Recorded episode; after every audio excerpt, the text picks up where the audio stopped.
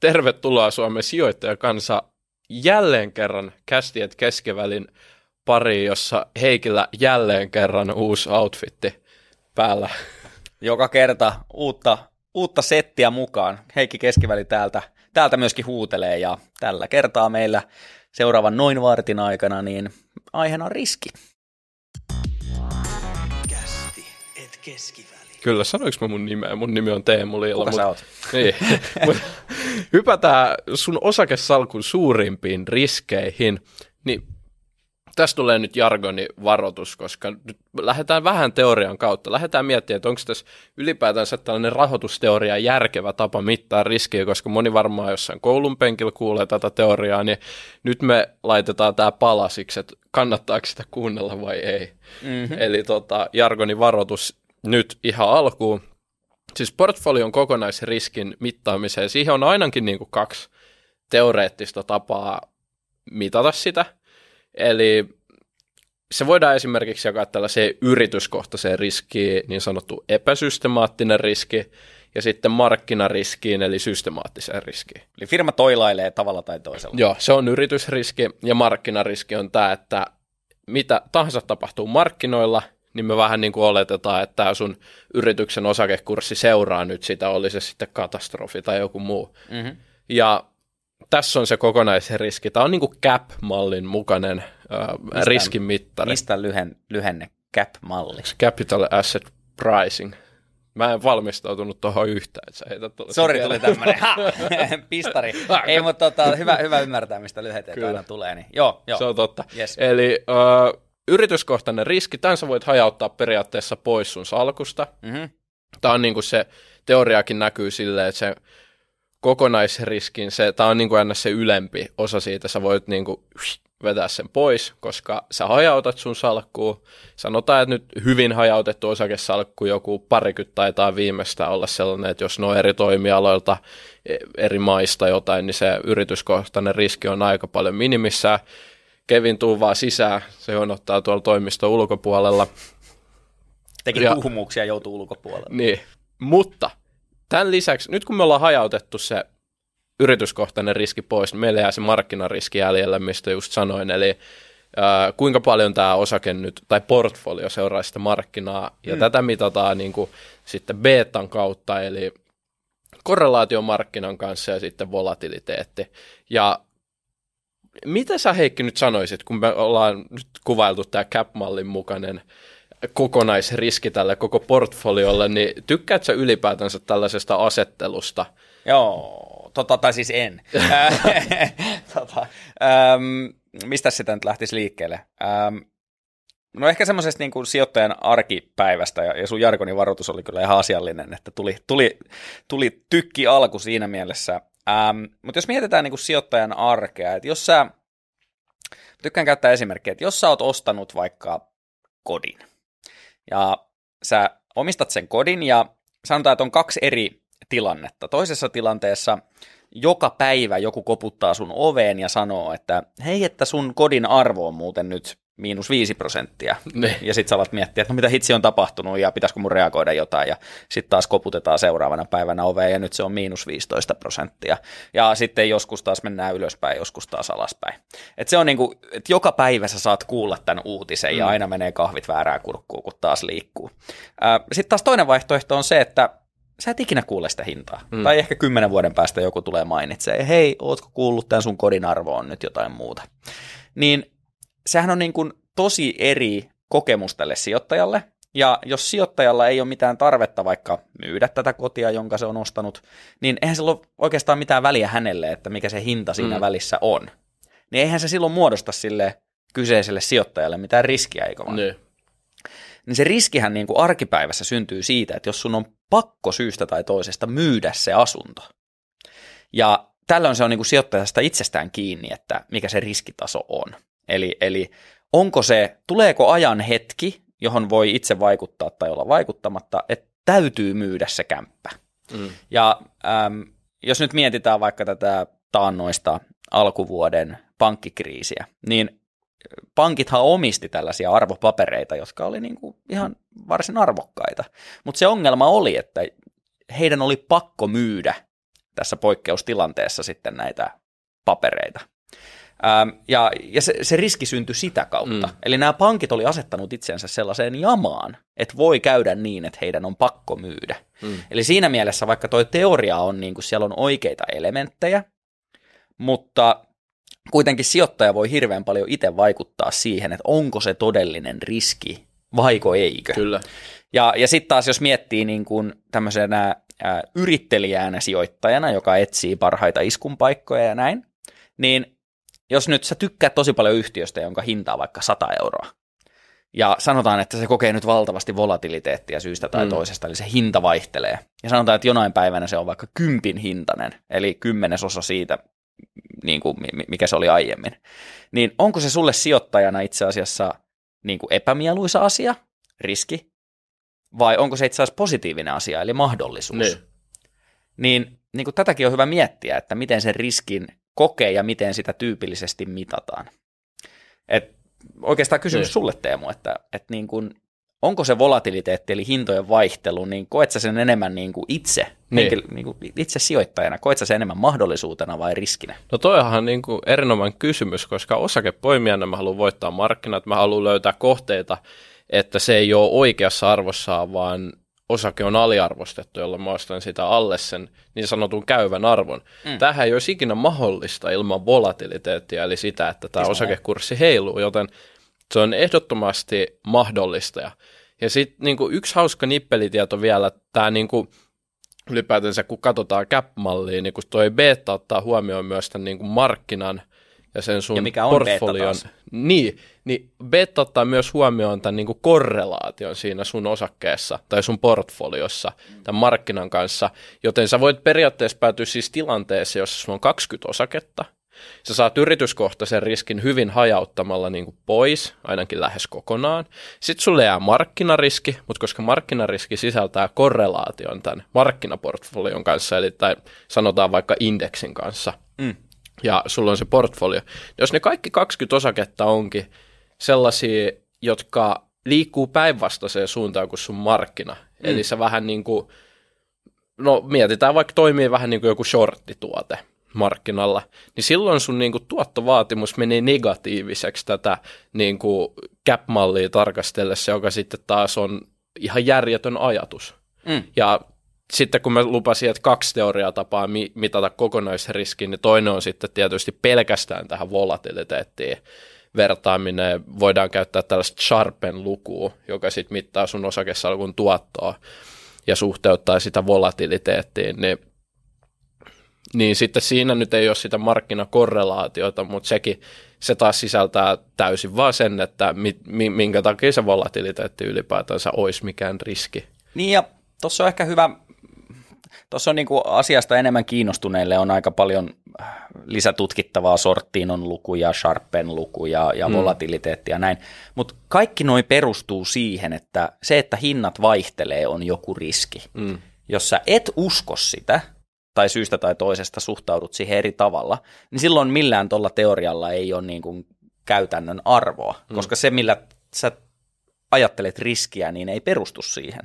No minkä takia sitten tällaisia on olemassa tällaisia teorioita, niin, niin kuin moni sijoittaja, pitkän linjan legenda, niin, niin sanoo, että et, ja akateemikot itsekin sen myöntää, riskiä mitataan hintavaihtelulla, koska mm. siitä on valtavasti dataa valtavan pitkältä ajalta, eli sitä voidaan opettaa.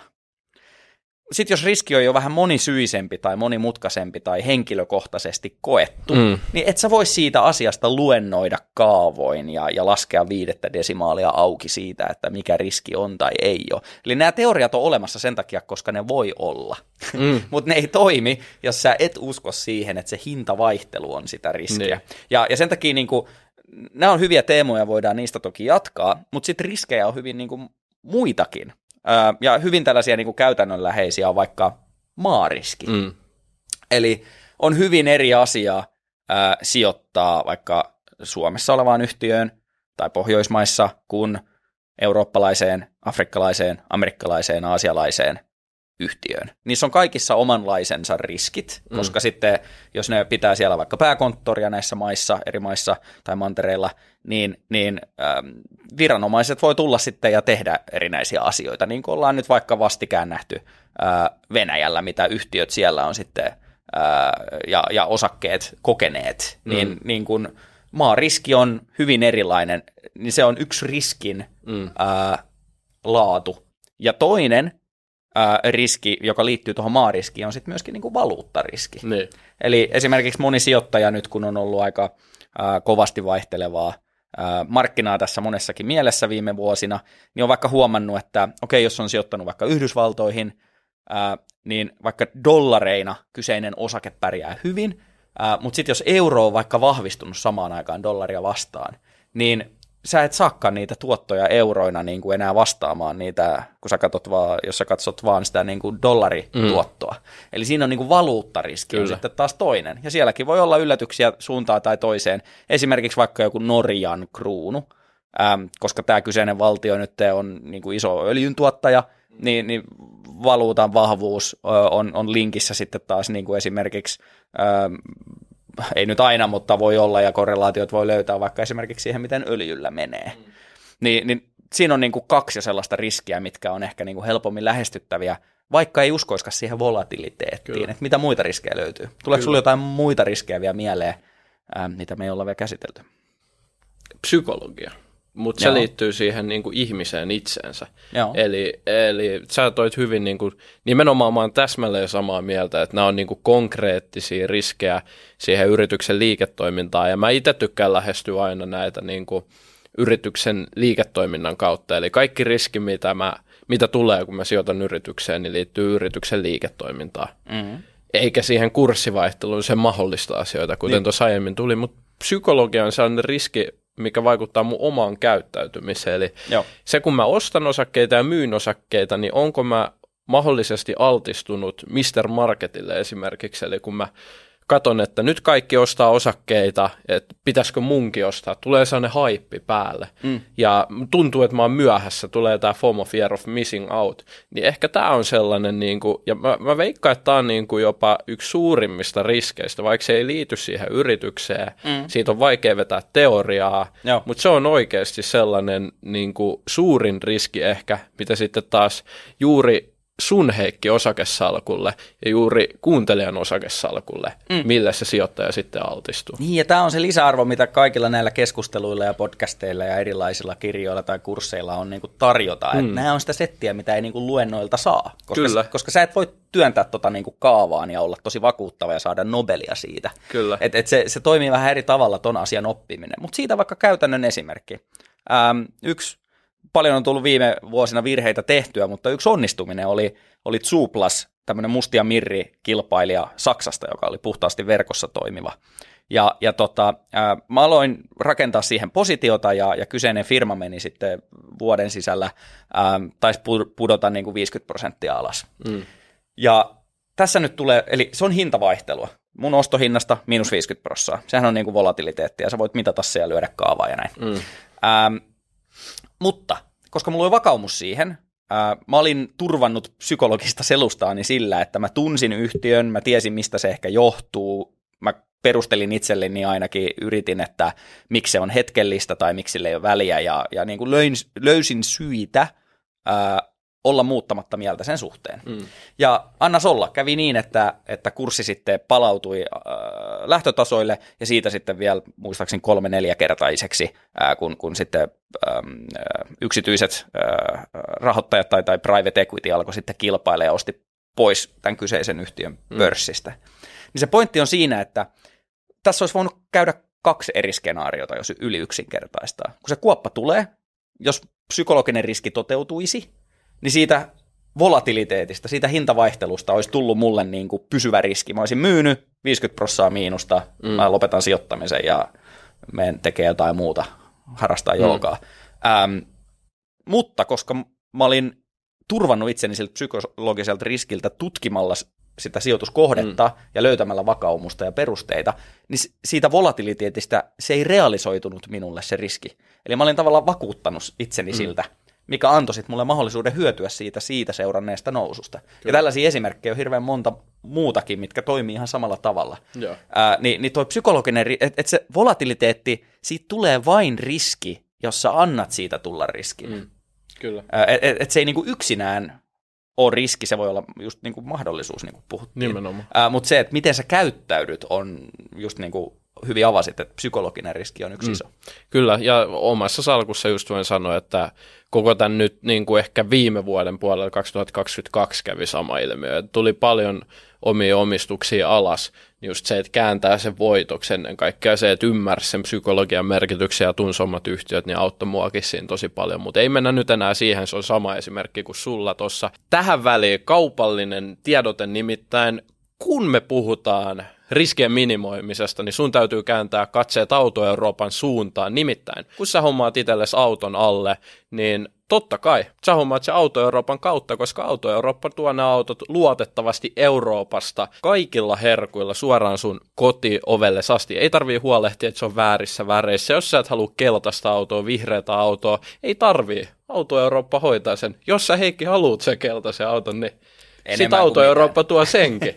Eiks, mikä, mikä tämä on? Onko se Lambor, Lamborghini, mikä on aika usein keltainen? Se on kyllä ihan nähty. Se taitaa olla, joo. Ja Ferrari punaisena, mutta mm. ei niinku, Mä en tiedä, onko olemassa punaista mersua, keltaista mersua, mutta ei näitä keltaisina mm. ja punaisina, vaan Joo. just niissä oikeissa väreissä, joten suuntaa katseet Auto Euroopan sivuille.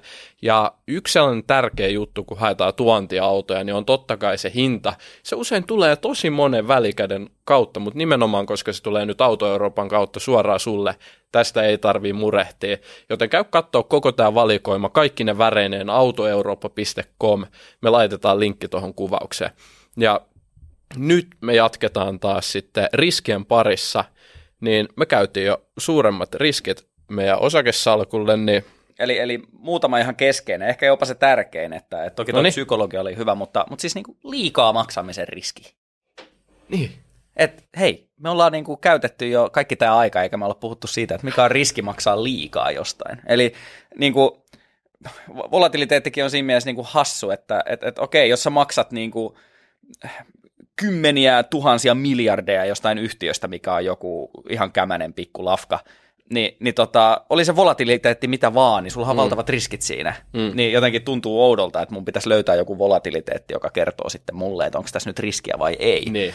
niin, niin eihän toi malli niin kuin ratkaise sitä ollenkaan. No ei. Ähm, mutta tota, toki, toki sitten tuotot, tuotot on toista äh, tuollaisessa tapauksessa, mutta mut tossahan just, että niin kuin, jos sä maksat hirveän kovaa hintaa jostain, yleensä siinä tulee sitten ne odotukset mukana, että nekin on kovia, mutta tietysti sulla on paljon enemmän sitä putoamisvaaraa sellaisessa kuin, että ää, sä maksat hyvin maltillisesti ää, alle mielellään enemmän kuin vähemmän alle jonkun käyvän arvon mm. jostain mm. yrityksestä tai sen osakkeesta, niin tavallaan huonossa skenaariossa sä häviit vähemmän.